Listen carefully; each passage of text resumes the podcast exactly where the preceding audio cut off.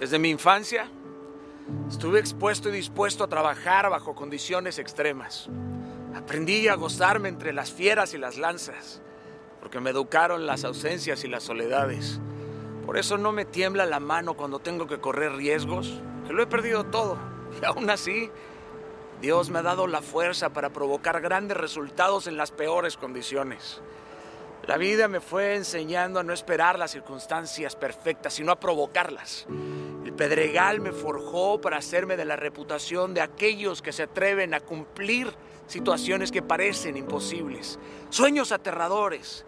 Quiero ser de esos que hacen la diferencia entre la derrota y la victoria, porque tengo la incalculable fortuna de contar con un equipo hermoso que me ha llevado a tocar cumbres y sin ellos no las quiero y muchísimo menos las hubiera conseguido. Gracias también a ustedes por apoyar a este tipo atestado de errores, pero que ama profundamente con el alma servirles. Miren, hace muchos años tomé la decisión de vivir para entrenarme todos los días mientras que otros solamente suspiraban por sus sueños. Me enfilé en las líneas de ese ejército eterno.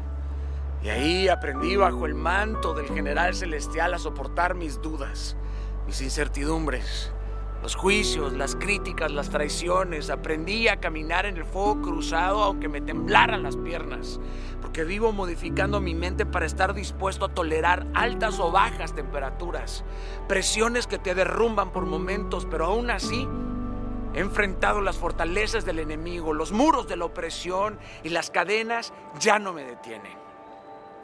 Conozco la dura disciplina de las cuevas, de la ceguera, del dolor y nunca me he acostumbrado a la holgura o a las comodidades. ¿Y sabes por qué? Porque la muerte cada día está más cerca. Y eso no me desalienta, porque soy alguien que le espera portando el callado de lo eterno. Esto me infunda aliento. En cualquier valle de sombras avanzo de todos modos porque le creo. Aprendí a vivir intensamente, intensamente porque soy consciente de que existe la posibilidad en este momento de que yo no vea la puesta del sol.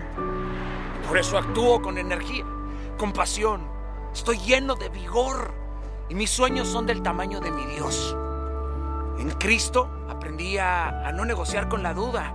En Él soy capaz de esto y más. Me echo todo terreno, me gustan los caminos empedrados y los caminos menos transitados. Y aunque estoy repleto de errores y ansiedades, pues no escapo de la sensación de ahogo, porque yo no veo el dolor como un problema, sino como una oportunidad para cabalgar salvajemente. Tomo la angustia y le pongo mi bota en el cuello. Muchos se preguntan, ¿qué se vive en estas conferencias? Esto es para empujarte a marchar con pasos agigantados, pero para hacerlo con autoridad y firmeza, para que en los pasos que des empieces a deshabilitar toda opresión mental, emocional, espiritual.